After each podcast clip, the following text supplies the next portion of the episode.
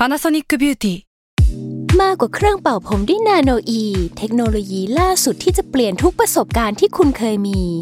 นาโนอีมอยส์เจอร์พลัสเพิ่มความชุ่มชื้นให้เส้นผมหลังใช้งานมากขึ้นถึง 18 เท่า พร้อมชะลอการเฟดของสีผมสำหรับคนชอบทำสีผม ดูแลความชุ่มชื้นทั้งเส้นผม หนังศีรษะและผิวคุณ Panasonic NA0J มีเทคโนโลยีนาโนอีที่ care only you s a l ม o n PODCAST มัน สด อร่อย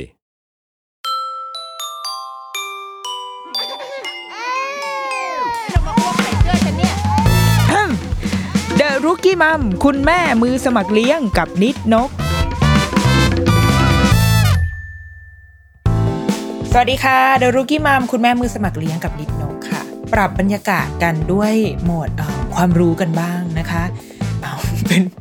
ทำไมพอได้ยินเสียงตัวเอง แล้วก็รู้สึกว่าไม่น่าเชื่อถือแล้ว แค่บอกว่าเป็นความรู้ และแน่นอนว่ามันไม่ใช่ความรู้ที่มาจากตัวดิฉันเองแน่นอนนะคะ คือเมื่อเอเมื่อเมื่อสักหลายสัปดาห์ก่อนได้ที่โรงเรียนของลูกอะค่ะมีเชิญอาจารย์ คืออาจารย์ท่านเนี้ยมาจากประเทศอิสราเอล ปกติเนี่ยโรงเรียนจะเชิญอาจารย์มาทุกปี แล้วก็มาแบบมาเวิร์กช็อปคุณครูมาคุยกับผู้ปกครอง เพราะว่าอาจารย์แก เป็นผู้เชี่ยวชาญด้านเกี่ยวกับศิลปะบำบัด โดยเฉพาะอย่างยิ่งคือในเด็กทำ art therapy photo therapy อะไรเงี้ยค่ะ แล้วก็เป็นคนที่ที่ที่มีความรู้คือทำงานด้านเด็กมาค่อนข้างเยอะ แล้วก็เป็นการไม่ใช่ทำงานในมุมแบบ ในมุมผิวเผินอะคือแกจะค่อนข้างให้ความสำคัญกับจิตใจมากพอสมควร อันนี้คือ กิตติศัพท์ที่เคยได้ฟังมานะแบบเคยได้คุยกับครูคุยกับคุณแม่รุ่นพี่อะไรเงี้ยก็เลยทำให้รู้ว่าอาจารย์ที่โรงเรียนเชิญมาเนี่ยค่ะ ค่อนข้าง ก็เก๋าประมาณหนึ่งเหมือนกัน แล้วก็คือด้วยความที่แบบมาจากอิสราเอลเนาะคือปกติเวลาเรามีนักวิชาการเชิญผู้เชี่ยวชาญมา มันก็จะมันก็จะเป็นฟีลแบบที่เราจับต้องได้อะอเมริกาอังกฤษ ฟินแลนด์อะสมัยนี้มักจะแบบฮิตฮิตๆกันใช่ไหมหรือว่าญี่ปุ่นเกาหลี แต่ว่าพอครั้งนี้มันเป็นอิสราเอลมันค่อนข้างแบบ เออเนาะมันมันมีความน่าสนใจประมาณหนึ่งเหมือนกันก็เลยวันนั้นเขาไปฟังคือเขาไปฟังเพราะว่าอยากจะอยากจะรู้ด้วย แล้วพอฟังจนจบอะค่ะ มัน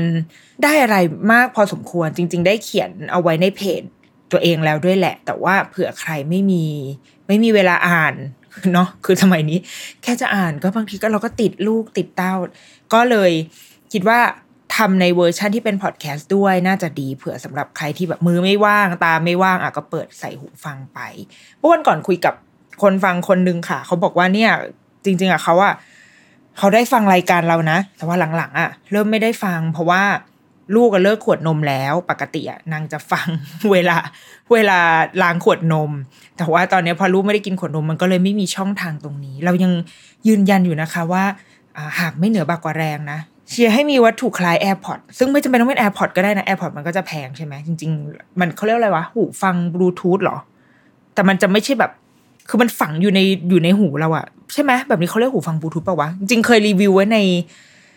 ในสักอีพีหนึ่งอะซึ่งเราอะ ก็ยังคงใช้อยู่จนถึงทุกวันนี้ แล้วเราคิดว่ามีไว้คนละสักแบบสองสามชุดก็ดีเผื่อชงเผื่อชาร์จ เพราะว่า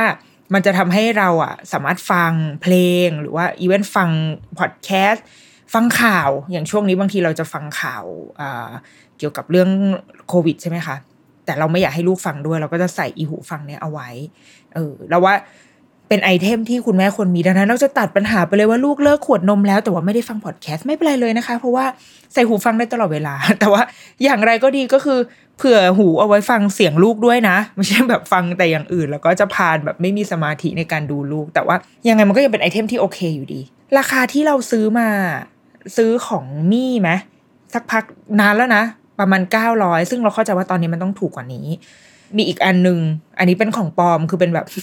กูสามารถพูดออกรายการ คือมันเป็นของปลอมอะคือเป็นเป็นมันมันติดยี่ห้อแบรนด์แบรนด์หนึ่งแต่ก็คือดูจากราคาแล้วก็รู้ว่าปลอม ซึ่งอันเนี้ยมี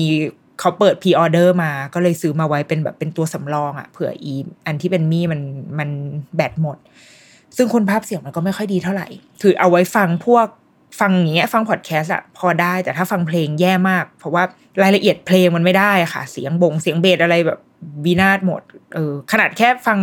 Clubhouse ยังยังหงุดหงิดเลยอะแต่ว่า เออ ก็ตามราคาสามร้อยอะราคาประมาณสามร้อยบาท ใครอยากจะเริ่มต้นก็เริ่มต้นจากอันนี้ก่อนก็ได้นะ แล้วก็พอรำคาญแล้วค่อยไปซื้อตัวแพง หรือถ้าใครมีแอร์พง AirPods อะเราว่ามันเป็นไอเทมที่ดีที่คุณแม่ควรมีอ้าวกลับมาที่เรื่อง เรื่องที่เราจะมาคุยกันวันนี้ก่อนก็คือเนี่ยแหละค่ะ session ที่ได้เข้าไปไปฟังอาจารย์จากประเทศอิสราเอล ชื่อว่าอาจารย์นีราชีรานมิสราฮี ถ้าอ่านผิดก็คือขออภัยนะคะ เพราะว่าไม่แน่ใจจริง ๆ คือวันนั้นจะมีอาจารย์นี่แหละอาจารย์นีราและอีกท่านหนึ่งก็คืออาจารย์กาลีชีรานรีเฟอร์นะคะซึ่งอาจารย์กาลีเนี่ยครูกาลีเป็นเป็นลูกของอครูนีราก็คือเป็นแม่ลูกที่แบบ ใช้คำว่าอะไรลูกไม้หล่นใต้ต้นอะไรอย่างนี้ ซึ่งครูนีล่าเนี่ยเข้าใจว่าแกนอาจจะเกษียณแล้วมั้งคือคงเป็นแนวแบบอ่าทำงานอะเป็นฟรีแลนซ์ไปอะไรอย่างเงี้ยแต่ว่าครูกาลีเนี่ยค่ะ เป็นผู้บริหารโรงเรียนเอกชน ชื่อว่า Democratic School ซึ่งเขาบอกว่าอ่าอันนี้คือแบบคุณครูไทยนะ ครูไทยก็ขยายความให้ว่าการที่โรงเรียนเอกชนเนี่ยจะเกิดขึ้นที่ประเทศอิสราเอลเนี่ยเป็นเรื่องที่คือต้องเจ๋งมากๆอะเพราะว่า ด้วยความเป็นรัฐสวัสดิการเนาะความที่คุณภาพการศึกษาเขาค่อนข้างดีค่ะ ดังนั้นเด็กๆเนี่ยสามารถเข้าถึงการศึกษาที่ดีได้โดย โดยไม่เสียเงิน คือเรียนโรงเรียนรัฐที่มีคุณภาพดีเหมือนอย่างฟินแลนด์เป็นต้น แต่ว่าพอเป็นโรงเรียนเอกชนเนี่ยอย่างที่เคยคุยกับที่ฟินแลนด์อะโรงเรียนเอกชนเขาจะต้องเป็นโรงเรียนที่เหมือนมีแนวทางเฉพาะ เช่นเป็น forest school ไปเลย เป็น Montessori school เป็น Waldorf school ที่มันที่มันเฉพาะเจาะจง แล้วพ่อแม่รู้สึกว่า ฉันเชื่อในแนวทางนี้อย่างสุดหัวใจ แล้วฉันก็จะไปในแนวทางนั้น พร้อมจะจ่ายเงินอะเป็นต้น แต่ว่าโรงเรียนรัฐเนี่ยสามารถเข้าถึงได้ใกล้บ้านและฟรีที่อิสราเอลก็เป็นเหมือนกัน แต่ว่าอย่างของโรงเรียนของครูการีเนี่ยชื่อว่าโรงเรียน Democratic School จริง ๆ อยากมีโอกาสได้คุยกับครูเหมือนกันนะอยากรู้ว่า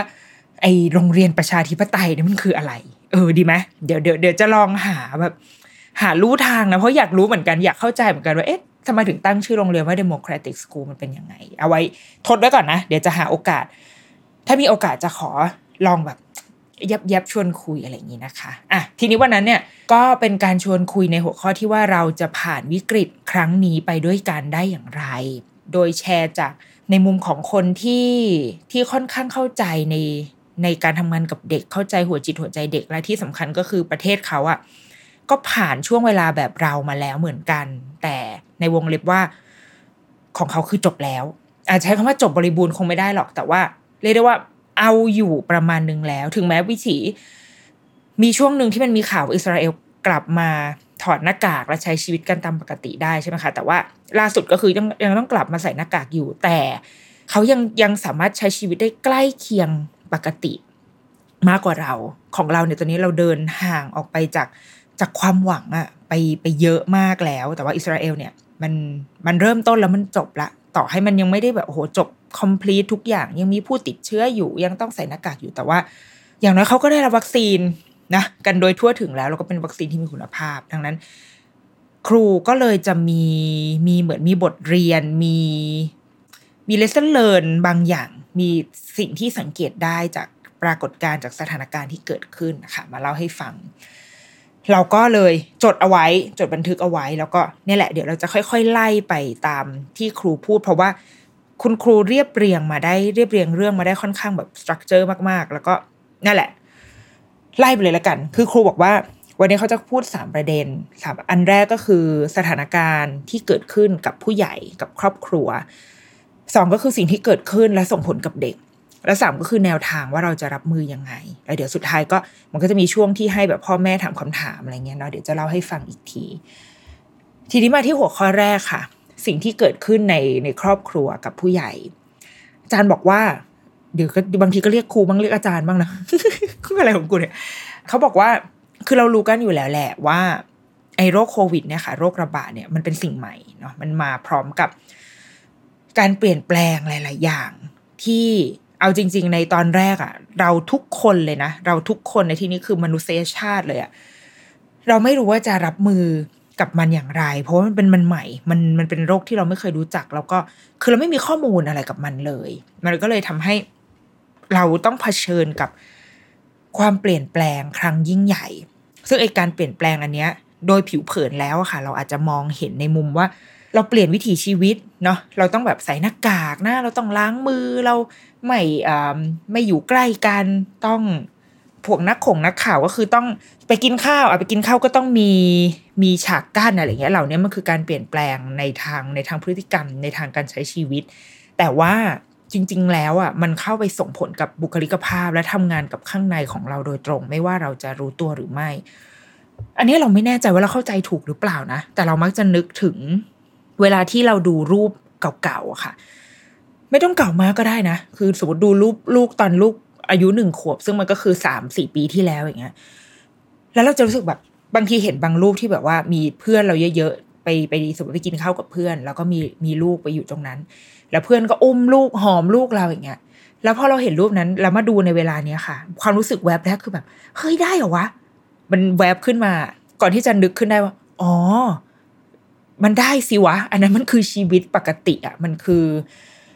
มันคือชีวิตปกติอะที่เราที่เราพึงจะมีคือการที่เราคุยกันได้โดยไม่ต้องใส่หน้ากากหรืออะไรอะคือ แล้วเราก็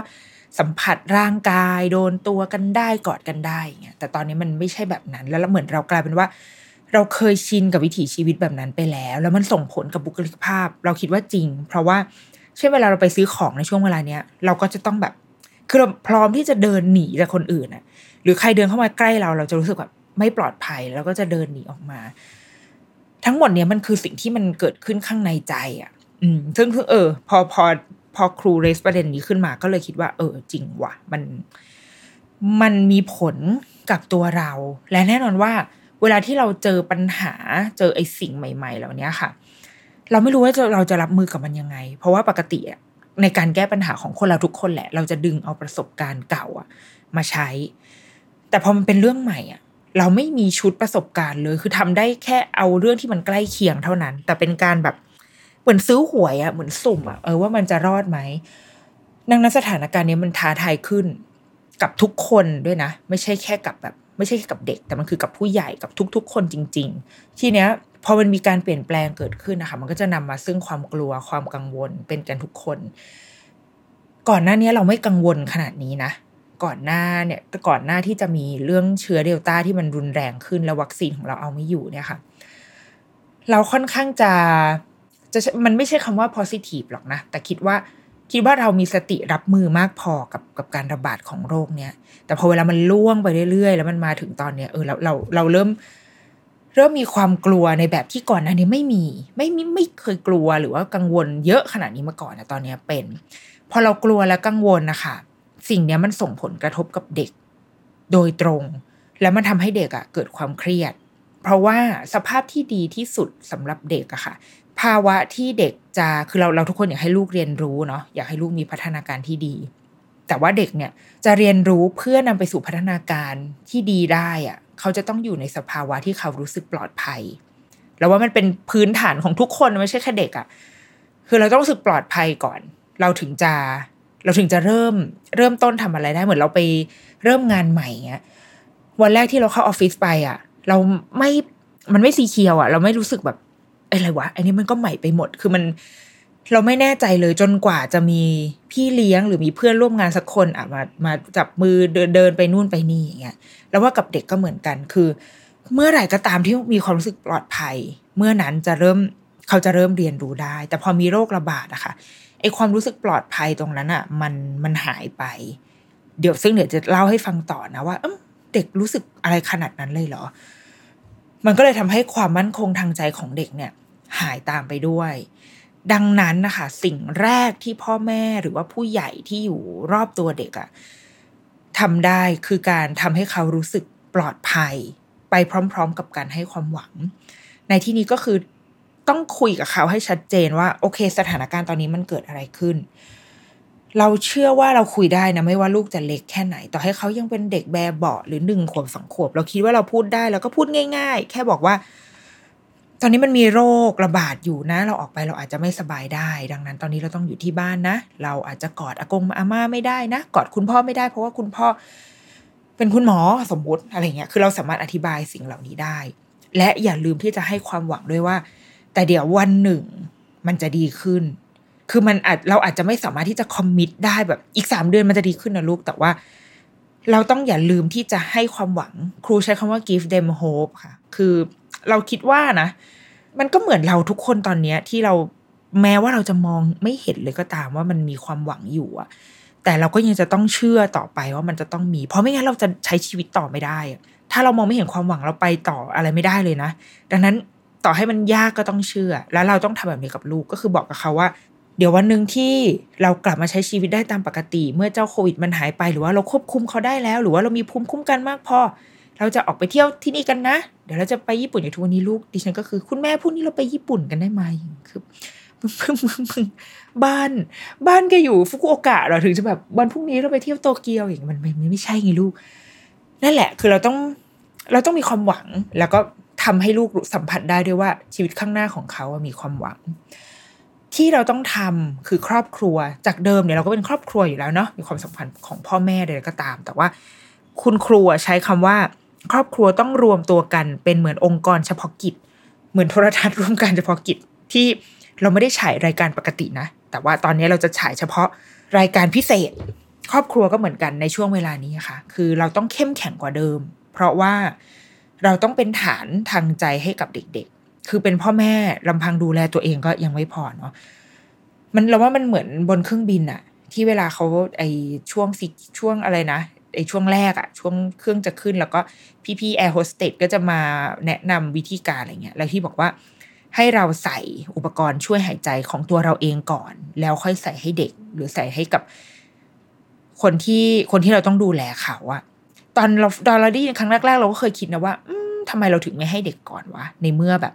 เราก็ควรจะ save เด็กถูกป่ะมันเหมือนแบบเอ๊ะเราเห็นแก่ตัวป่ะวะแต่ว่าพอหลังๆมาเริ่มค่อยๆเข้าใจขึ้นเรื่อยๆว่าเออถ้าเกิดว่าเราใส่ให้ลูกก่อนสมมติใส่ให้เด็กก่อน และในช่วงวินาทีที่แบบเกิดอะไรขึ้นก็ตาม แล้วเราแบบ ดูไอ้นี่ไม่ได้อะเฮ้ยแล้วเด็กใครจะดูแลเขาต่อไปอะใครจะแบบ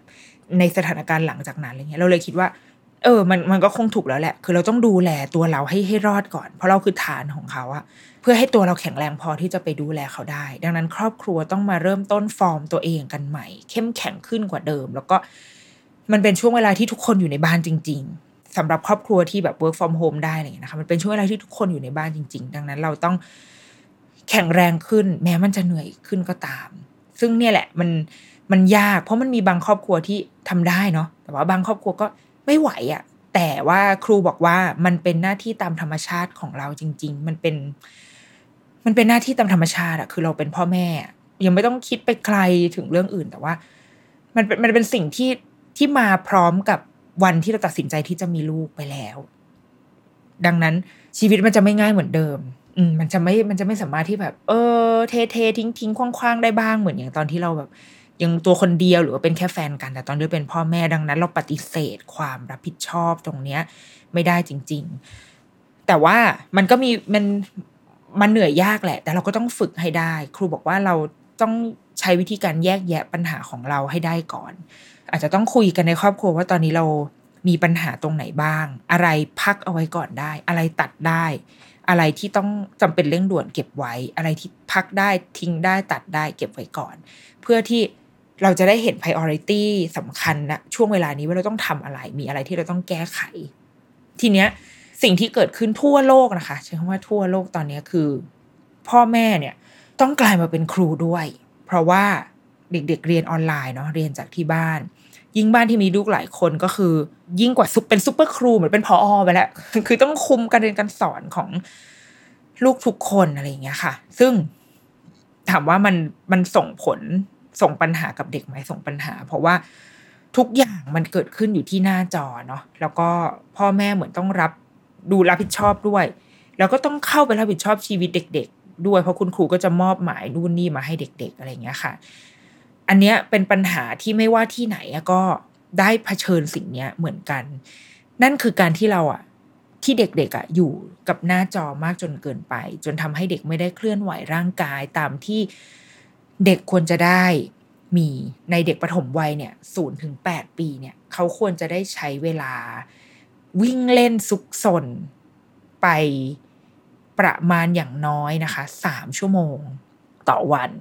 สามชั่วโมงคือไม่ใช่ติดกันเนาะคือแบบเฉลี่ยเฉลี่ยแล้ว คือเขาควรได้ขยับขยื่นออกไปวิ่งหัวเปียกอะออกไปหัวเปียกอะหรือถ้าอยู่ในบ้านก็ต้องก็ต้องหัวเปียกเหมือนกันอะ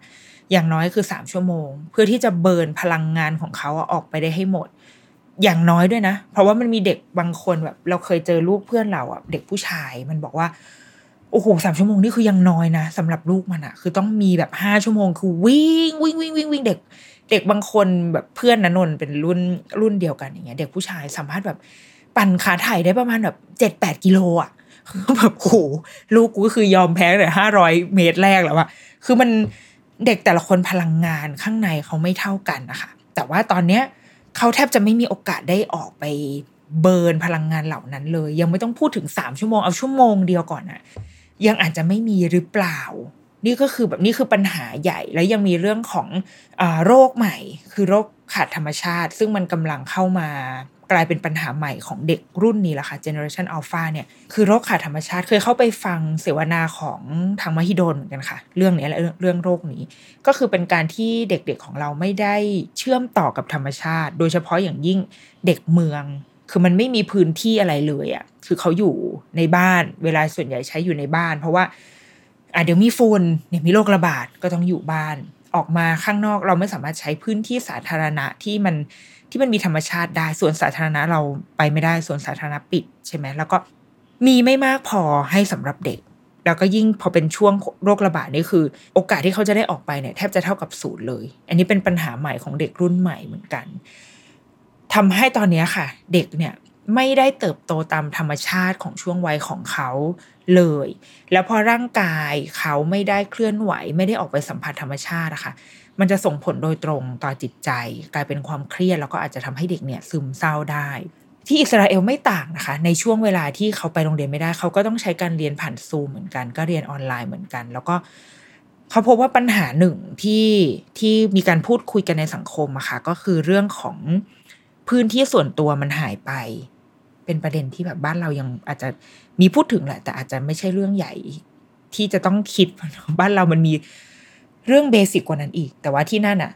เขามีการพูดคุยกันถึงเรื่องของพื้นที่ส่วนตัวเรื่องของ p r i เวซีเพราะว่า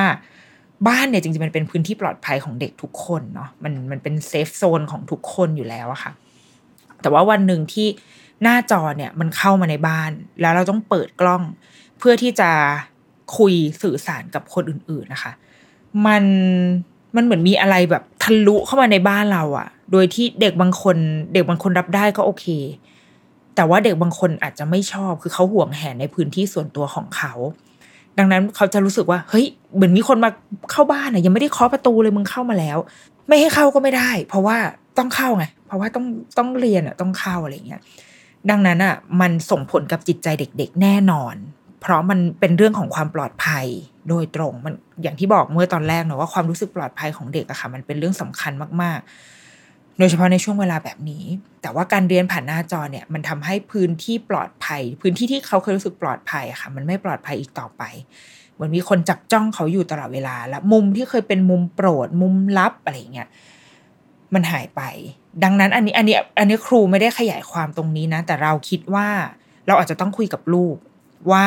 โอเค สถานการณ์เป็นแบบนี้เราต้องเรียนผ่านซูมนะ เราต้องออนไลน์นะ ลูกคิดว่าอยากให้ ใช้ตรงไหน พื้นที่ตรงไหนในบ้านที่หนูรู้สึกว่า หนูโอเคที่จะจะเปิดมัน ให้ให้คนอื่นเห็นได้ หนูโอเคตรงไหน หรือถ้าไม่มีเรามาช่วยกันจัดใหม่ หนูอยากให้เป็นตรงไหน แล้วมาจัดเลยว่าหนูอยากให้เขาเห็น หรือไม่เห็นอะไรบ้าง เราเราคิดว่ามันอาจจะต้องเป็นแบบนี้นะเพื่อให้อย่างน้อยที่สุดมันเป็นสิ่งที่เขากำหนดเองค่ะบางทีพอเป็นเราเราก็จะแบบอ่าเดี๋ยวเอามุมนี้ดีกว่าว่าไฟแสงสวยนู่นนี่แต่ว่า ลูกอาจจะไม่ได้อยากให้เพื่อนเห็นของเล่นในบ้านเขาก็เป็นไปได้ อาจจะไม่ได้อยากให้เพื่อนเห็น รูปคุณแม่ที่แขวนอยู่บนผนังอะไรอย่างเงี้ย เราคิดว่านะ ดังนั้นสิ่งที่เราทำได้ค่ะ คืออาจจะต้องสร้างข้อตกลงคุยกับลูก อืม ให้มากพอ สิ่งที่คุณครูทิ้งท้ายก่อนในช่วงนี้นะคือบอกว่าในช่วงเวลาที่ยากลำบากแบบนี้ค่ะ ความรู้ไม่สำคัญเท่าความรู้สึกสิ่งที่เราต้องให้ความสำคัญที่สุดเลยนะ ที่สุดคือ เป็น priority แทบจะหลักและเดียวของช่วงเวลานี้คือความรู้สึก คือการดูว่าเด็กยังมี well being ที่ดีอยู่ไหม สุขภาพกายและใจเป็นอย่างไร ให้ไปโฟกัสตรงนั้น ตรงอื่นเป็นเรื่องรองทั้งหมดที่สามารถทิ้งได้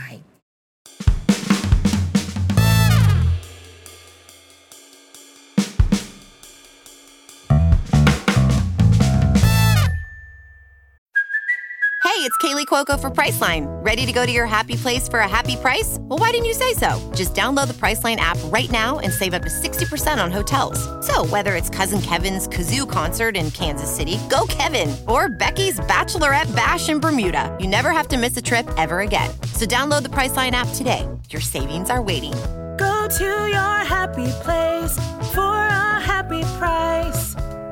Go to your happy price, Priceline.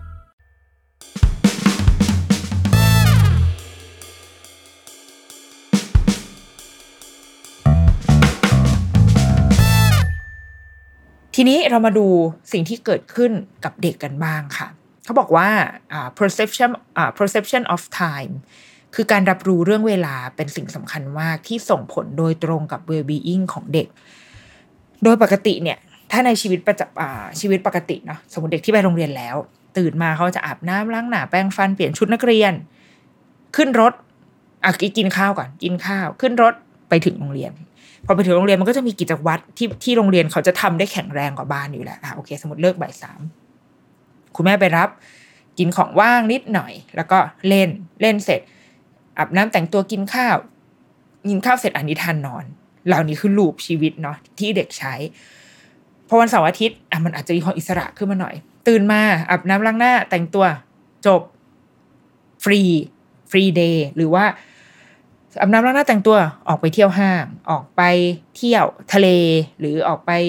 ออกไปหาญาติอะไรเงี้ยคือพอวันเสาร์อาทิตย์ต่อให้ตารางมันจะไม่ได้แบบ ไม่ได้วน loop กิจกรรมแต่ว่าเด็กจะรู้ว่าอ๋อวันนี้มันจะเป็นวันแรนดอมเว้ยเขาก็อาจจะตื่นเต้นก็ได้ว่าเขาวันนี้เขาจะได้ไปเจออะไร แต่ว่าพอเป็นช่วงเวลาที่เราทุกคนต้องอยู่ที่บ้านนะคะ perception of time มันมันมันมันจางลงไป เพราะว่ากิจวัตรที่เราทำเนี่ย มันไม่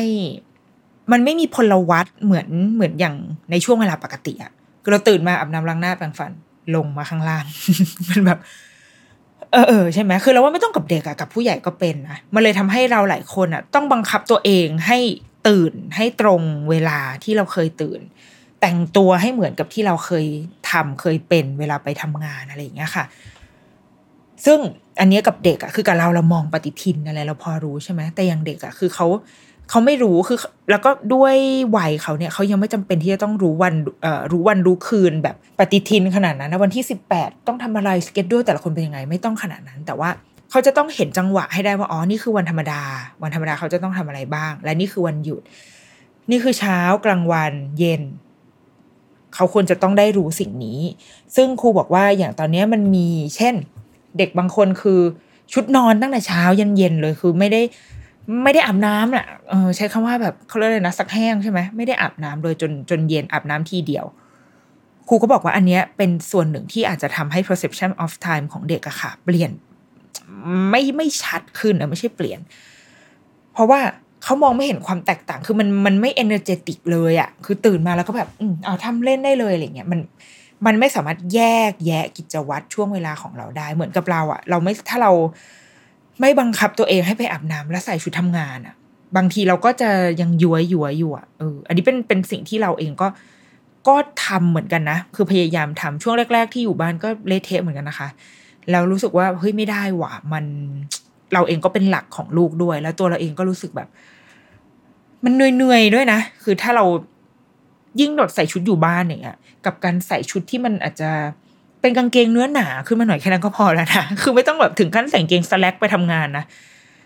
แต่ว่าเป็นกางเกงที่มัน เออที่มันไม่ได้เป็นฟอร์มอลขึ้นมานิดนึงอะไรเงี้ยเหมือนเวลาเราออกไปเที่ยวนอกบ้านอะ เราจะใส่กางเกงตัวนั้นเนี่ยเออมันมันทำให้มันกำหนดความรับรู้ของเราได้ประมาณหนึ่งว่าเราจะต้องทำอะไรเราเรามีพลังอยู่ เออสำหรับเด็กเป็นเหมือนกันนะคะ ดังนั้นอะ เราอะเลยจำเป็นที่จะต้องสร้างรูทีน ให้ลูกยึดถือรูทีนที่ที่แน่ชัด เพราะรูทีนจะส่งผลโดยตรงต่อความมั่นคงทางใจ เพราะมันทำให้เขารู้ว่าวันนี้เขาตื่นขึ้นมา เขาต้องทำอะไร เขาต้องรักษากิจวัตรอันไหนของเขาเอาไว้บ้าง รูทีนที่ว่านี้ค่ะ อาจจะไม่ได้ต้องแบบโอ้โหไปทำเป็นตารางเวลาแปดโมงครึ่งถึงเก้าโมงทำอันนี้อันนั้นนะแต่ว่าสำหรับเรานะ เราคิดว่า มันมันมีทั้งเข้มและหลวมได้ เช่น อันนี้ส่วนตัว เราพยายามรักษารูทีนตอนเช้า และกลางคืนของลูกเอาไว้ให้ให้เหมือนเดิมที่สุดจากเวลาที่เขาไปโรงเรียน เขาอาจจะตื่นสายกว่าเดิมนิดนึงนะ ประมาณครึ่งชั่วโมงอะค่ะ จริง ๆ เขาไม่ได้ตื่นสายเป็นเราเองนี่แหละที่ตื่นสาย ก็เลยจะทำให้คิดว่าลูกตื่นเวลาเดียวกับเราไม่ใช่ จริง ๆ เป็นเวลาที่เราลืมตามาเจอว่าลูกตื่นแล้วมากกว่า พยายามให้เขาตื่นและเข้านอนในเวลาที่ ใกล้เคียงกับที่ไปโรงเรียนมากที่สุด จริง ๆ จริง ๆ เกือบจะเหมือนเดิมเลย คือนอน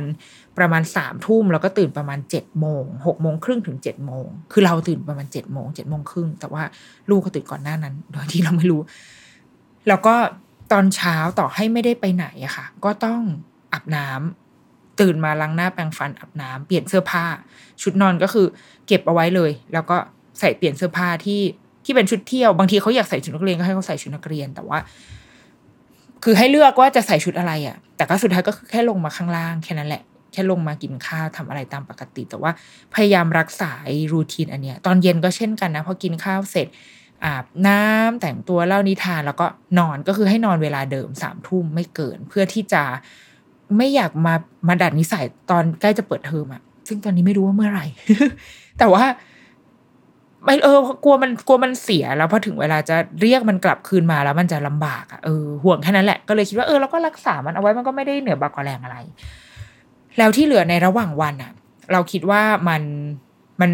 มันหลวมได้ เช่นตอนเช้าจะเป็นช่วงเวลาที่เราเล่น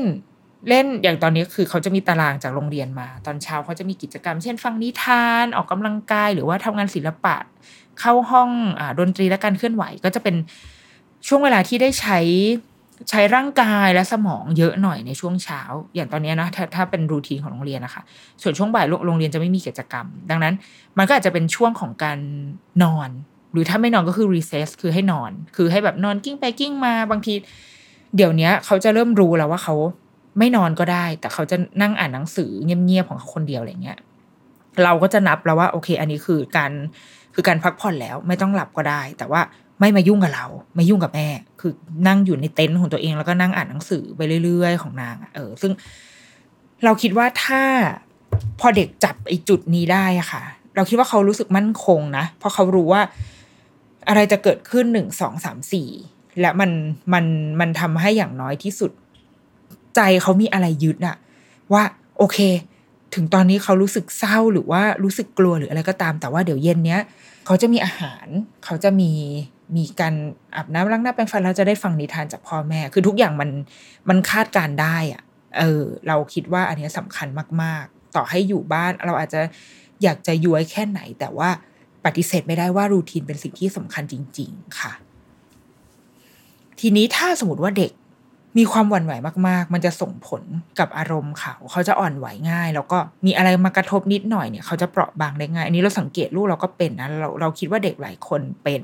บางทีแค่แม่จะเดินหายไปไหนนิดนึงนางก็จะแบบแม่ไปไหนทั้งที่เออบางทีเราคิดนะว่าอยอยู่ด้วยอยู่ในบ้านด้วยกันทั้งวันทำไมทำไมบางทีลูกติดกูมากกว่าเดิมอีกวะแต่เราคิดว่าแสดงว่ามันเป็นเพราะใจเขารู้สึกไม่ปลอดภัยขนาดนั้น อาจจะกังวลเรื่องโรคระบาดด้วย หรือว่าอาจจะเห็นว่าแม่เนี่ย ทำงาน เพราะปกติอะเวลาเราไปทำงานข้างนอกบ้านอะแล้วพอเรากลับมาบ้านอะเราก็จะสามารถให้เวลาคือภาพของแม่ที่เขาจำได้ก็คือแม่ที่เล่นกับเขาได้ตลอดเวลา เพราะว่าเพราะว่าในช่วงที่แม่ทำงานนะลูกไม่เห็นไง แม่ไปทำงานที่ออฟฟิศแล้วพอลูกกลับมาก็เจอแม่อะมาเรามาเล่นกันจ้ะแต่ว่าตอนเนี้ยลูกจะได้เห็นเราไม่สนใจเขาอะบ้างอะเพราะว่าเราต้องทำงานต้องประชุมมีมีของมีอันนู้นอันนี้ต้องทำต้องส่งอะไรเงี้ย ดังนั้นเขาอาจจะมีความรู้สึกไม่มั่นใจด้วยความที่ ออกไปไหนก็ไม่ได้คือทุนเดิมในจิตใจเขามันก็ไม่โอเคอยู่แล้ว มาบวกกับว่า เฮ้ย แม่นี้แม่ไม่เล่นด้วย แม่เกลียดกูปะวะ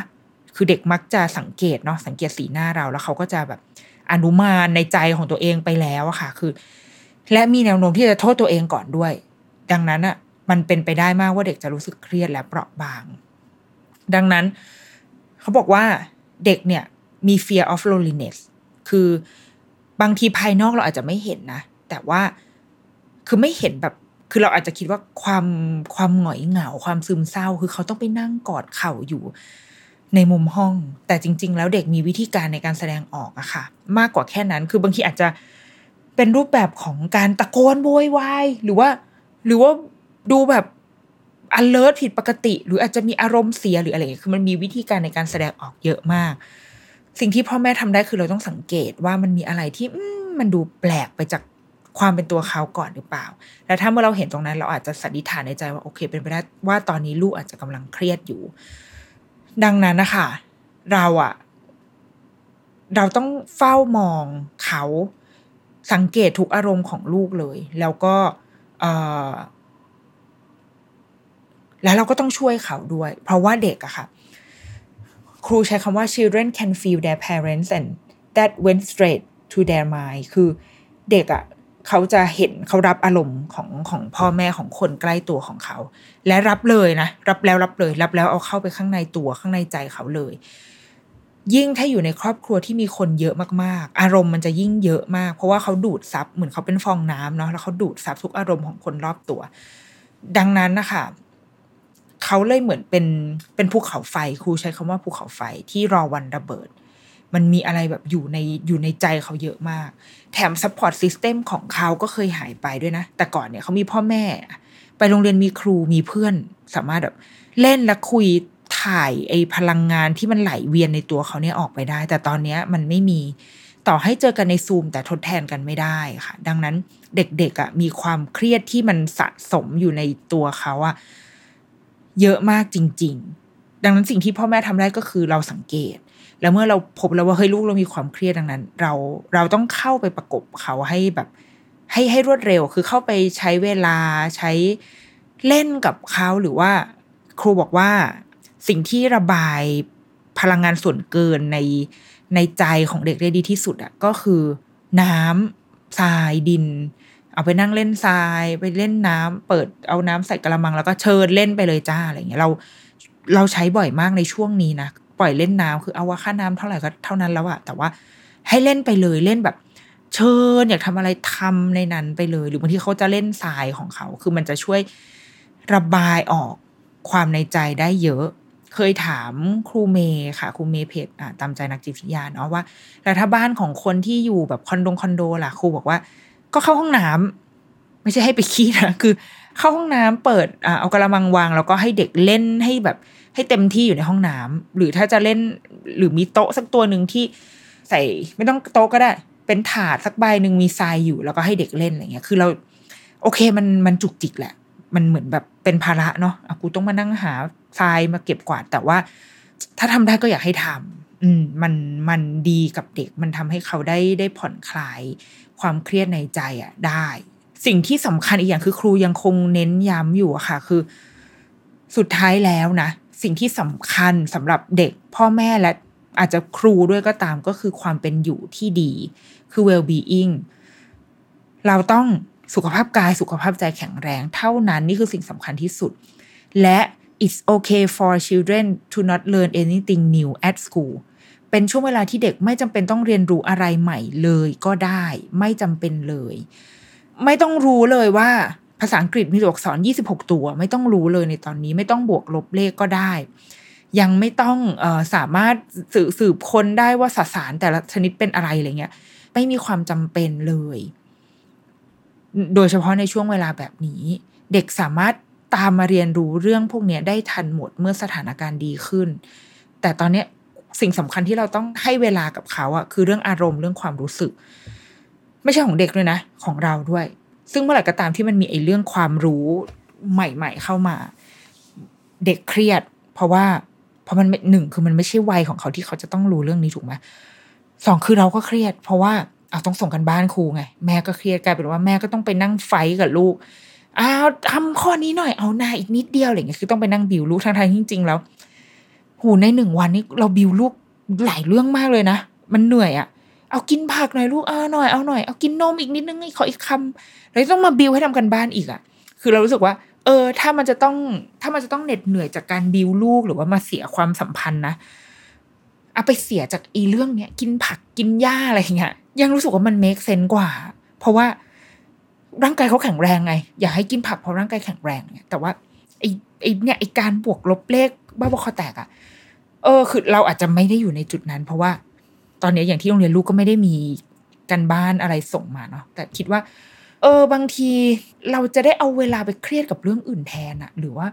เอาเวลาไปเครียดกับแบบลูกมึงขี้แล้วไม่กดชักโครกอะไรอย่างเงี้ย มันยังเมคเซนกว่าในช่วงเวลานี้อะมากกว่าที่ลูกเรารู้จักจำนวนเฉพาะในเวลานี้ไปแล้วมันส่งผลอะไรกับชีวิตมันวะใช่ไหมมันเอาไปคำนวณอะไรอะ ในวัยสามสี่ขวบอะ มันแบบเออ มันยังไม่ต้องรู้ก็ได้อะ แต่สิ่งที่แกต้องรู้คือแกต้องกดชักโครกโว้ยเวลาที่มึงเข้าห้องน้ำอะเพราะว่าไม่งั้นไปที่อื่นสังคมก็จะมันรังเกียจไงลูก หรือว่ากินผักหน่อยไหมลูก จะได้มีวิตามินเข้าร่างบ้างอะไรอย่างเงี้ยเราคิดว่านะ เหล่านี้มันสำคัญกว่า ทีนี้มามาสู่ช่วงสุดท้ายก็คือการรับมือค่ะ สิ่งแรกที่ต้องทำคือ บอกเล่าสถานการณ์ตามความเป็นจริง ที่เกิดขึ้นตอนนี้มีสองแบบ แบบแรกคือ มีบ้านที่เลือกที่จะไม่เล่าเลย ไม่ได้บอกอะไรให้ลูกรู้เลย ก็แค่เราอยู่บ้านลูกช่วงนี้เราโรงเรียนปิด แต่เราไม่ได้บอกเขาว่า แล้วทำไมเราถึงต้องอยู่บ้าน บางทีเราจะคิดว่าเออลูกอาจจะเด็กไปหรือเปล่าเขาไม่เข้าใจหรอกอะไรเงี้ย แต่ว่า เราคนเราจะใช้ชีวิตอยู่ไม่ได้ ถ้าเราไม่เห็นความจริงอะค่ะ เราว่าเอาตัวเองเอาตัวพวกเราตอนเนี้ยเราก็น่าจะเข้าใจได้ เราจะไม่มีทางประเมินสถานการณ์ หรือว่ารู้เลยว่าเราต้อง วางแผนชีวิตตัวเองยังไงถ้า ถ้ารัฐบาลยังไม่ได้ออกมาบอกว่า ตกลงแล้วเรามีวัคซีนอยู่ทั้งหมดกี่โดส กี่ยี่ห้อ และจะเข้ามาเมื่อไหร่ และจะมีการปิดล็อกดาวน์ไหม เราจะได้เยียวยาเท่าไหร่ มาตรการเยียวยาเป็นยังไงอะไรเงี้ย เหล่านี้คือข้อมูลที่เราอยากรู้ เราอยากรู้ความเป็นจริง เราไม่ได้อยากรู้แค่ว่าโอเคอยู่บ้านจบ แต่ว่าเพื่อเพื่อที่จะได้วางแผนชีวิตต่อได้ เราจำเป็นต้องรู้ข้อมูล เด็ก ๆ ก็เหมือนกัน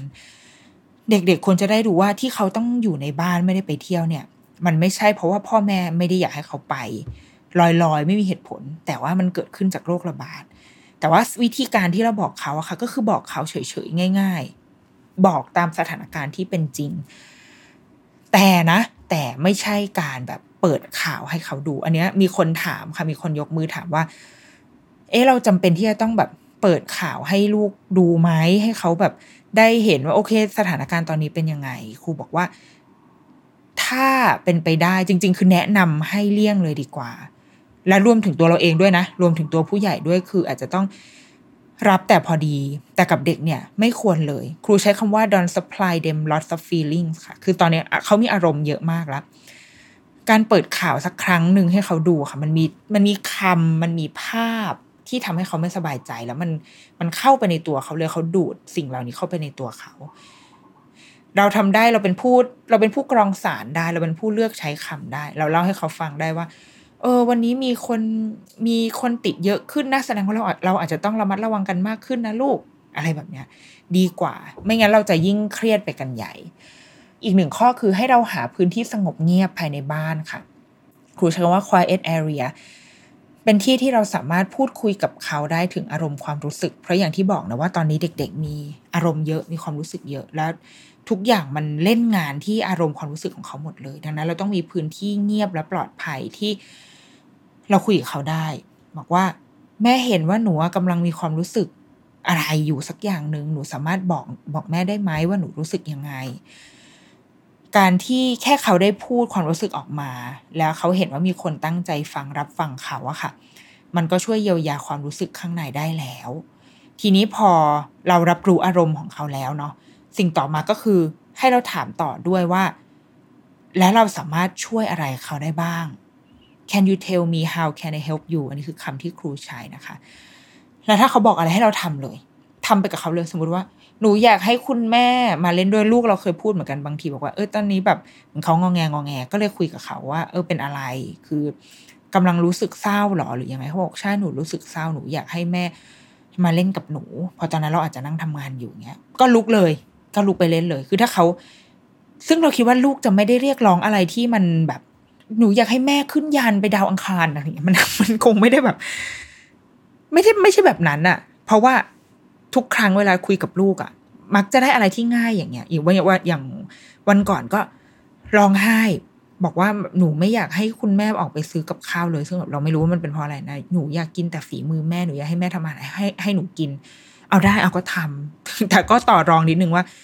แม่ขอทำมื้อเย็นได้ไหมลูกเพราะว่ามื้อเที่ยงแม่ร้อนแม่ไม่อยากเข้าครัวคุณแม่รู้สึกเหนื่อย อะไรอย่างเงี้ย แต่เราคิดว่า สิ่งที่เด็กต้องการจริง ๆ ถ้าเขาไม่ได้คือถ้าถ้าเขาอยู่ในช่วงเวลาที่เขาเศร้าแล้วเขาต้องการความช่วยเหลือจริงเขาจะไม่กวนตีนอะ เขาจะพูดในสิ่งที่เขาต้องการจริง ๆอะ แล้วเราก็ทำไว้ทำให้เขาเลย นอกจากการถามว่าแม่ช่วยอะไรได้บ้างแล้วอะค่ะสิ่งอีกสิ่งที่ทำได้คือสมมติว่าในเด็กเล็ก บางทีเขาอาจจะพูดหรือใช้คำไม่ได้ เลือกคำได้ไม่ตรงใจ เรามีหน้าที่ให้ช้อยส์เขา อันนี้เป็นเทคนิคที่ครูให้นะคะ เช่นเขาร้องไห้แล้วเราเราดูแล้วว่า มันไม่น่าจะใช่ความเสียใจ ไม่น่าจะไม่น่าจะเศร้าเราอาจจะถามเขาได้ว่า เอ๊ะอันนี้หนูหนูเหงา หนูคิดถึง หนูน้อยใจหรือว่า หนูหนูรู้สึกเศร้าคะอะไรเงี้ยเด็กก็จะคือให้มอบไปสี่ช้อยแล้วเขาก็จะเริ่มแบบคำไหนนะ ที่มันใกล้เคียงกับความรู้สึกของเขา แล้วเขาก็จะ เออเออเออน่าจะเหงาว่ะโอ้หนูเหงา เพราะว่าคุณแม่ ไม่มานั่งเล่นกับหนูอ่าอย่างเงี้ยมันจะทำให้เราเข้าใจเขาได้ง่ายขึ้น ถ้าเป็นเด็กเล็กนะคะ หรือ หรือแม้กระทั่งเด็กที่โตหน่อย อย่างตอนเนี้ย ลูกเราสี่ขวบอะเราคิดว่าความรู้สึกเขามันละเอียดขึ้นแล้ว บางทีเขาอะจะบอกคือ แต่ว่าเขายังไม่สามารถใช้คำที่มันมันละเอียดอ่อนได้มากกว่าความเศร้าได้ บางทีเขาร้องไห้เขาบอกว่าหนูเศร้า แต่เรารู้ว่ามันไม่ใช่เศร้าแบบแซดอะมันมันไม่ใช่แซดเนสอะแต่ว่า มันเป็นอย่างอื่น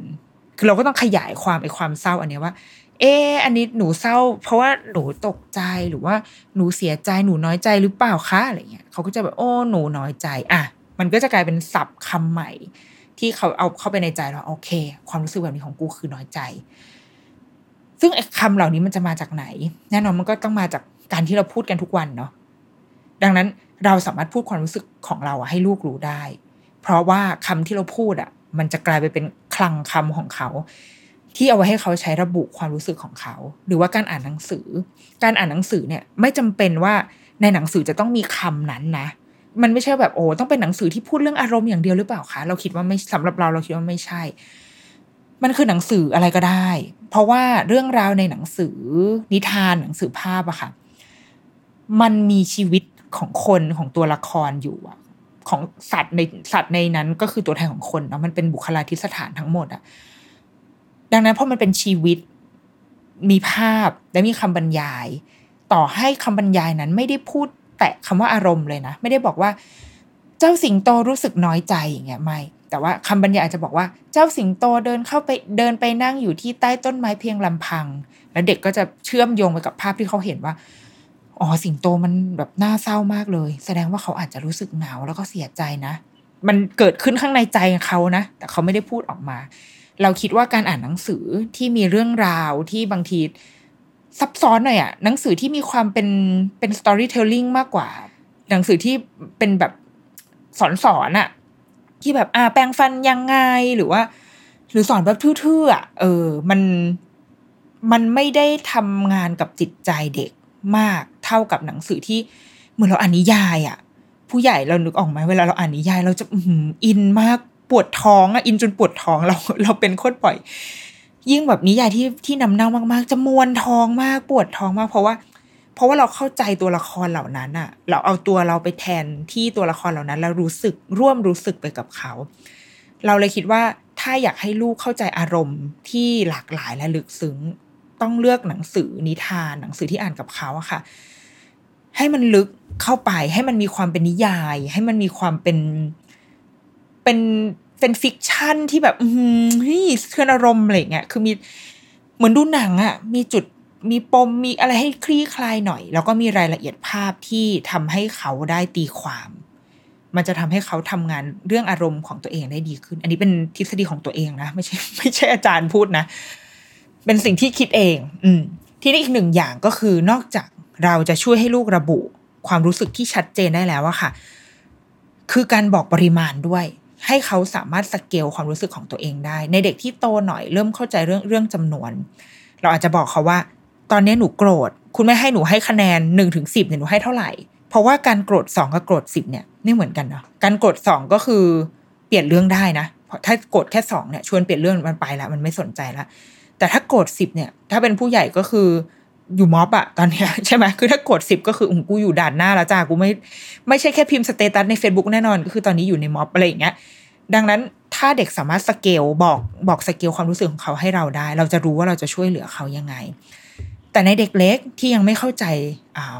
ตัวเลข เราสามารถใช้วิธีภาษากายได้ค่ะ เราอาจจะใช้มือแล้วก็บอกว่า เอหนู ตอนนี้หนูรู้สึกโกรธแค่นี้แล้วก็ทำนิ้วเล็ก ๆ หรือว่าหนูกำลังรู้สึกรู้สึกโกรธแค่นี้เป็นใหญ่เป็นช้าง หรืออันนี้เคยได้เทคนิคมาจากหมอแพมหมอแพมบอกว่าอ่าอาจจะบอกเขาถามเขาก็ได้ว่า ตอนนี้หนูโกรธเท่าหอยทากหรือว่าโกรธเท่าช้าง หนูโกรธเท่าสตรอเบอรี่หรือว่าโกรธเท่าแตงโม คือมันมันเป็นสิ่งที่เขาจับต้องได้แต่ว่าต้องแน่ใจก่อนว่าไอ้สิ่งที่เราพูดนี่คือลูกรู้จักนะไม่ใช่แบบหนูโกรธเท่าอะโวคาโดหรือว่าเออโกรธเท่า วาลเบอร์รี่ลูกอย่างเงี้ยแล้วลูกก็แบบอะไรอะไรคืออะโวคาโดเลยคือมึงต้องเป็นสิ่งที่ค่อนข้างแบบ ค่อนข้างจับต้องได้ในชีวิตจริงหน่อยนะหรือตุ๊กตาก็ได้ ตุ๊กตาที่เขามีในบ้านนะคะโกรธเท่าตัวนี้ หรือโกรธเท่าตัวนี้ เออเพื่อช่วยให้เขาสามารถระบุได้ ถ้าเกิดเขาบอกว่าอู้ตัวใหญ่มากอะโอเคแสดงว่าหนูโกรธเยอะ แล้วมันมันดีมากครูบอกว่า การสามารถระบุอารมณ์ และขนาดของอารมณ์ของตัวเองได้อะเมื่อเขาเข้าสู่วัยรุ่นนะคะ มันจะช่วยเขาได้มาก ในการที่เขาจะรับรู้ตัวเอง เพราะว่าอารมณ์วัยรุ่นเนี่ยมันเป็นวัยที่อารมณ์พุ่งพล่านมากเนาะเยาวรุ่นของเราเนี่ย ดังนั้นถ้าเขารู้ตัวเองได้ว่าตอนนี้เขากำลังรู้สึกอะไรแค่ไหน เท่านั้นมันก็เหมือนเขาได้ได้แก้ปัญหาไปแล้วเปลาะหนึ่งนะคือมันไม่ใช่ว่าแบบ จะต้องไปแก้ปัญหาคือเกิดอะไรขึ้นก็ต้องไปตามแก้แต่ว่าแค่การที่รู้อารมณ์รู้เท่าทันอารมณ์ตัวเองอะค่ะ มันก็เท่ากับว่าเขารับมือกับมันได้แหละเขาจะรู้แล้วว่าเขาจะจัดการกับสิ่งที่เกิดขึ้นเนี่ยยังไง ทีนี้ก็มีคนถามว่าเอาแล้วถ้าลูกไม่บอกล่ะเป็นเป็นเด็กที่แบบถามอะไรก็ไม่บอก คุณครูมีเทคนิคค่ะ บอกว่าให้เอาหุ่น ตุ๊กตาหรือโมเดลอะไรก็ได้ที่ลูกชอบ ให้เอาตัวนั้นมาแล้วก็สมมุติว่าเป็นตัวเขา เอ๊วันนี้อย่างสมมติแบบคุณครูจะยกตัวอย่างซูเปอร์แมนเพราะว่าเคยใช้ในหลาย ๆ เวิร์กช็อปแล้วก็ work มาตลอดเอาซูเปอร์แมนมาแล้วบอกว่าวันนี้คุณซูเปอร์แมนมีอะไรอยากเล่าให้แม่ฟังบ้าง วันนี้ซูเปอร์แมนรู้สึกยังไงครับร้อยทั้งร้อย อันนี้คือครูบอกเลยนะ เพราะว่า ผ่านการเวิร์กช็อปมาแล้วมากมาย บอกว่าเด็กตอบก็คือจะแทนตัวเองเป็นอีซูเปอร์แมนแล้วนะคือเขาไม่ได้บอกเองไง แต่ว่ารับบทเป็นซูเปอร์แมนทิปแล้วนะก็บอกเล่าความรู้สึกของตัวเองผ่านซูเปอร์แมนไป อันนี้สามารถใช้ได้นะ เป็นเทคนิคที่ลองเอาไปใช้กันได้ค่ะ อีกหนึ่งสิ่งคือเรื่องอารมณ์ครูบอกว่าคนเราเนี่ยจะเกิดมาพร้อมกับ 5 อารมณ์พื้นฐาน ก็คือ joy fear sadness disgust แล้วก็ anger ไม่แปลแล้วกันเดี๋ยวความหมายผิดเพี้ยน แต่ว่าก็มี 5 อารมณ์พื้นฐานนี้แหละ ห้าอารมณ์นี้มีเอาไว้เพื่อให้เรามีชีวิตรอด เกี่ยวกับสัญชาตญาณล้วนๆเลย คือเราเราต้องรู้สึกกลัว เพราะถ้าเราไม่กลัวเราจะไม่เอาชีวิตรอดอะเราเห็นงูเราต้องกลัวไว้ก่อน ไม่งั้นถ้าเราเดินเข้าไปหางูคือโดนกัดตายถูกไหมแต่พอเราเห็นงูเราจะเริ่มเกิดความแบบเฮ้ยวันวันวะกูวิ่งหนีดีไหมเนี่ยอะแล้วมันจะทำให้เรารอดขึ้นได้ แต่ว่าบางในบางวัฒนธรรมอะค่ะ เรามักจะไปให้ลูกอะกดอารมณ์แบบนี้เอาไว้ เช่น อย่าร้องไห้นะ เป็นเด็กผู้ชายต้องไม่ร้องไห้นะ ต้องเข้มแข็งสิเป็นพี่ต้องไม่ร้องไห้นะ ไม่เอาไม่โกรธ เพื่อนไม่ได้ทำอะไรไม่ต้องโกรธ คือการไปกดความรู้สึกเอาอันนี้เอาไว้อะค่ะ มันไม่ช่วยอะไรเลย โดยเฉพาะในช่วงเวลาแบบนี้ ที่ข้างในเขามีอารมณ์เยอะมากอยู่แล้ว แล้วพอเขาจะแสดงออกอ้าวไม่ให้กูแสดงออกอีกให้เก็บเข้าไปอีก มันจะยิ่งกลายเป็นระเบิดเวลาอยู่ในตัวเขาอะเข้าไปใหญ่เลย ให้เขาได้ปลดปล่อยอารมณ์เหล่านั้นออกมา จะทำให้ชีวิตของเขาสมดุลขึ้น และสิ่งที่จะสร้างสมดุลอีกหนึ่งอย่างก็คือรูทีนค่ะเหมือนอย่างเมื่อกี้เนาะที่บอกก็คือรูทีนจะทำให้ให้เด็กเนี่ยรู้สึกสมดุลในชีวิต เพราะว่าอะไร เพราะว่ารูทีนมันเป็นมันคือธรรมชาติ ถ้าเราสังเกตให้ดีค่ะ ธรรมชาติมีรูทีนที่แน่นอนของมัน เช่น มีเช้าก็มีเย็นพระจันทร์พระอาทิตย์ขึ้นและตกในเวลาเดิมที่เราคาดการได้ ฤดูกาลมาในช่วงเวลาที่เราคาดการได้ฤดูกาลมีมีวันเริ่มต้นและมีวันจบของมัน นี่คือธรรมชาติ ดังนั้นเมื่อไหร่ก็ตามที่เรามีรูทีนที่มั่นคง รู้เวลาตื่นเวลากินเวลานอนเวลาเล่น มันเหมือนเราได้คอนเน็กกับธรรมชาติอีกครั้งหนึ่ง แล้วมันจะสร้างสมดุลให้กับเรา ครูใช้บอกว่า nature gives us routine so go together with the nature คือให้เราใช้ชีวิตไปตามธรรมชาติ พระอาทิตย์ขึ้นเราตื่นนอน energy ตามแสงแดดเนาะพอถึงตอนเย็นตอนกลางคืนเราก็ค่อย ๆ คูลดาวอารมณ์ของตัวเองลง แล้วก็เตรียมตัวนอน เนี่ยคือการการล้อไปกับธรรมชาติมันจะทำให้ชีวิตเขาไม่สับสนมากเกินไป แล้วก็พลังงานมันได้ถูกปลดปล่อยในช่วงเวลาที่ถูกต้อง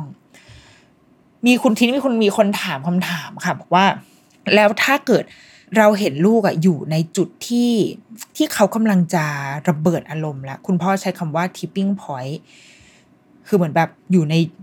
เหมือนเหมือนคงกำลังจะแวกอะกำลังจะว้าคือโกรธจน จนอาจจะกำลังจะตัดสินใจเงื้อมือแหละจะตีพี่ตีพ่อตีแม่อะไรเงี้ยเราควรจะทำยังไงครูบอกว่าบางทีกับเด็กเนี่ย เราอาจจะไม่ต้องมีเครื่องมืออะไรมากมาย มากไปกว่ากันสัมผัสกันก่อน ถ้าความรู้สึกเขามันไม่ได้เยอะขนาดนั้น การเปลี่ยนเรื่องอาจจะช่วยได้ แต่ถ้าความรู้สึกมันเยอะเรากอดเขาเราก็จับสัมผัสเป็นอะไรไหนคุยกันซิคือ คือใช้ใจเข้าไปคุยกับใจอะค่ะ มันก็จะช่วยช่วยผ่อนคลายอารมณ์ที่มันตึงเครียดเอาไว้ เพราะว่า ตอนนี้เขาเหมือนภูเขาไฟเขาเหมือนขวดโซดาที่โดนเขย่า แล้วมันจะระเบิดตู้อย่างเงี้ย ดังนั้นเราต้องเปิดช่องให้เขาได้พูดไอ้ quiet area เนี่ยใช้ได้ผลก็คือเอาคุยกับเขากอดเขาลงไปเล่นกับเขาเลย แล้วก็ที่สำคัญคือ อย่าผลักใส่เขาไปจากเรา อย่าไล่เขาเข้าห้อง แต่ให้ดึงเข้ามาก่อน ให้สัมผัสเนื้อสัมผัสตัวเพื่อสารคอนเน็ชันเอาไว้ พูดคุยกันดีๆ หรือว่าอาจจะเปิดเพลงร้องเพลงเต้นไปด้วยกันบ้านไหนเล่นดนตรีได้เล่นไปด้วยกัน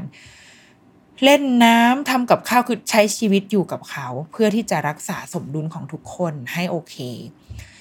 เพราะว่า พ่อแม่ค่ะ เราเองก็ต้องใช้พลังงานเยอะมากในการต้องเอาตัวเองให้รอดเนาะแล้วเราก็ต้องดูแลลูกให้รอด ดังนั้น พ่อแม่เองก็ต้องหาใครสักคนที่เราไว้ใจ เป็นคนมาถามเราว่าตอนนี้เรากำลังรู้สึกยังไง เราต้องการความช่วยเหลืออะไรไหม แล้วความรู้สึกของเราตอนเนี้ยสเกลอยู่ที่เท่าไหร่ เหมือนกับที่เราทำกับลูกอะค่ะ ตัวเราเองก็ต้องมีคนคนนั้นเหมือนกัน หาคนที่เข้าใจอาจจะเป็นเพื่อน อาจจะเป็นสามี เป็นภรรยา เป็นแม่หรือเป็นใครก็ตามที่ที่เราคุยด้วยได้ และเราสามารถบอกทุกอย่างกับเขาได้ ช่วยกัน เป็นการพูดคุยกันต่อเนื่องกันไป มันจะได้ทำให้เราเหมือนเยียวยากันเองอะค่ะ พ่อแม่อาจจะต้องรวมกลุ่มกันเพื่อพูดคุยกันได้มากขึ้น อันนี้เมื่อเมื่อเมื่อสัปดาห์ก่อนที่จะเข้าประชุมอันเนี้ยที่โรงเรียนก็มีจัดประชุมเหมือนกัน เป็นแบบเหมือน follow up ว่าโอเค พ่อแม่เป็นยังไงกันบ้าง แล้วก็สิ่งที่สิ่งที่ทุกคนเห็นค่อนข้างตรงกันก็คือ มันก็ดีมีมีคุณแม่คนหนึ่งเขาก็แบบเล่าปัญหาของเขาเออเขามีลูกหลายคนแล้วก็เหนื่อยมากๆอะไรเงี้ย แล้วก็มีพอคุณแม่คนนี้พูดปุ๊บ ก็มีคนคอมเมนต์แล้วก็มีคนแบบเปิดไมค์พูดด้วยว่า เออ ใช่ใช่ที่บ้านที่บ้านก็เป็นมันเหมือนมันเหมือนมีตัวเปิดอะพอมีตัวเปิด conversation มันก็เกิดใช่ไหมคะแล้วก็มีคนคอมเมนต์ว่า รู้สึกดีมากเลยที่วันนี้พอได้มาฟังว่าบ้านอื่นก็มีปัญหา มันเลยทำให้เรารู้ว่า เราไม่ได้กำลังเจอสิ่งเนี้ย อยู่แค่คนเดียว ซึ่งโอ้โหมันมันมันจริงมากเลยนะ ความรู้สึกที่แบบเฮ้ยนี่กูเป็นอยู่คนเดียวปะเนี่ย ลูกกูร้องไม่มีเหตุผลเนี่ย แต่พอเมื่อไหร่ก็ตามที่เรารู้ว่าเฮ้ยบ้านอื่นก็เป็น หรือว่าลูกไม่กินข้าวเลยในช่วงนี้โอ้โหเครียดมาก แต่พอรู้ว่าลูกบ้านอื่นเขาก็ไม่กินเออโอเค เราไม่ได้อยู่คนเดียวเว้ยมันมีเด็กที่กำลังเป็นอยู่และลูกเราไม่ได้ผิดปกติ และเราไม่ได้ทำอะไรผิด เราไม่ได้แบบไม่ได้เลี้ยงลูกตามแนวทางคุณหมอหรือเปล่าอะไรเงี้ย แต่ว่ามันมีคนอื่นที่เป็นไปด้วย ดังนั้นพ่อแม่อาจจะต้องใกล้ชิดกันให้มากขึ้น แล้วก็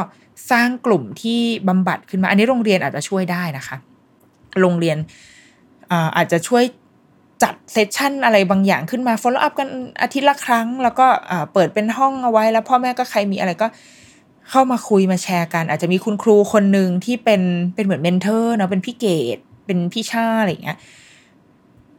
ช่วยรับฟัง คุณครูอาจจะยังไม่ต้องให้คำแนะนำก็ได้แต่ส่วนใหญ่แล้วว่าพ่อแม่ต้องการนะต้องต้องการคนแบบ ให้ชี้ทางให้หน่อย แต่ว่าหรือไม่ให้ก็ได้เพราะบางทีแค่พูดเราก็ happy แล้วบางทีเราพูดแล้วก็คนอื่นก็มาแชร์มุมของเขาอะไรเงี้ยค่ะ อันนี้เป็นสิ่งที่พ่อแม่ทำได้ช่วยกันทำได้ หรือนะถ้าเกิดใครรู้สึกแบบเออไม่มีที่พึ่งอะ ก็ inbox มาคุยกันได้นะ inbox มาคุยกับเราได้ แล้วก็ถ้าอะไรที่เราช่วยได้ ช่วยคุยช่วยตอบได้ก็จะช่วยตอบ แต่ถ้าช่วยตอบไม่ได้อะเดี๋ยวจะแบบก็จะไปหาคนมาช่วยตอบหรือว่า หรืออาจจะไม่ช่วยเลยเลย นอกจากการแนะนำซีรีส์ให้ไปดูให้หลีกหนีความจริงไปเลยอะไรเงี้ย เราก็เราเองก็อยากเป็นคนนั้นเหมือนกัน ถ้าเราจะสามารถช่วยอะไรใครได้ค่ะ สามารถทำให้รู้สึกดีขึ้นมาได้ในช่วงเวลาแบบนี้เนาะเอาล่ะโอ้โหหนึ่งชั่วโมง เต็มเต็มสำหรับเซสชันนี้แต่ว่าคือเรารู้สึกว่ามันค่อนข้างมีประโยชน์มากเลย มันจริง ๆ เนื้อหามันมันเหมือนเราเคยอ่านหรือเคยผ่านตามาแล้วนะ แต่ว่าพอได้ฟังอีกครั้ง มันทำให้รู้ว่าอ๋อจริง ๆ มันเป็นเรื่องสำคัญนี่ว่าเหมือนครูมาทำให้ทำให้เราเห็นว่าเหล่านี้มันเป็นเรื่องสำคัญ และและมุมที่บางทีเราไปไม่ถึงก็คือมุมที่มันเกิดขึ้นข้างในใจของเด็กอะค่ะ เราอาจจะมองในภายนอกกันบ่อยไปหน่อย เช่นแบบ ตอนนี้ลูกเป็นแบบนี้ ตอนนี้ลูกเป็นแบบนี้ ลูกอย่างงุ้นอย่างนี้ คือมองที่พฤติกรรมภายนอก แต่ว่าเรายังมองไปไม่ถึงข้างในของข้างในหัวใจของเขา ซึ่งบางทีมัน มันเรียบง่ายแค่นั้นเองคือ เขารู้สึกไม่ปลอดภัย เขารู้สึกไม่มั่นคง และความรู้สึกปลอดภัยมั่นคงตรงนั้น ไม่ได้ได้มาจากอะไรที่มันยากเย็นไปกว่าสายสัมพันธ์ ไปกว่าการรับรู้อารมณ์ และความรู้สึกของกันและกันตลอดเวลาในช่วงเวลาที่เราต้องอยู่ในบ้านด้วยกันแบบนี้เนาะดังนั้นเป็นกำลังใจให้ทุกบ้านจริง ๆ เพราะว่าก็เป็นกำลังใจให้ตัวกูเองด้วย ที่แบบมันยากมันยากที่จะทำให้ทุกวันมันดีได้ค่ะ คือ เออ บางทีบางทีมันจะมีวันที่ไม่ดีแล้วเราก็จะเครียดอะแต่ว่าโอเค เราอาจจะต้องมองหาวันที่เราทำได้ดีบ้าง ในหนึ่งสัปดาห์แล้วว่าบ้งไปสักสามวัน แต่ว่าดีสักสี่วัน หรือสลับก็ได้อะบ้งสี่ดีสามอะก็ยังโอเคนะ เราคิดว่าอย่างน้อยที่สุดคือเราเรารู้เท่าทัน แล้วก็อย่างที่ครูบอกอะบางทีในหนึ่งวันมันไม่ได้บ้งไปทั้งวันนะเว้ยมันไม่ได้แบบ โอ้โหกูตวาดลูกทั้งวันมันก็ไม่ใช่แบบนั้นนะ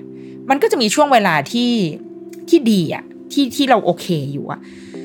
เราคิดว่าจดจำช่วงเวลานั้น เราใช้ช่วงเวลานั้นให้เต็มที่ที่สุดช่วงเวลาที่เราแบบ ไม่ลำคาญลูกไม่หงุดหงิด ไม่ไม่มีพันธะกับงานอื่นใด เราให้เวลากับตรงนั้นเต็มที่เราคิดว่า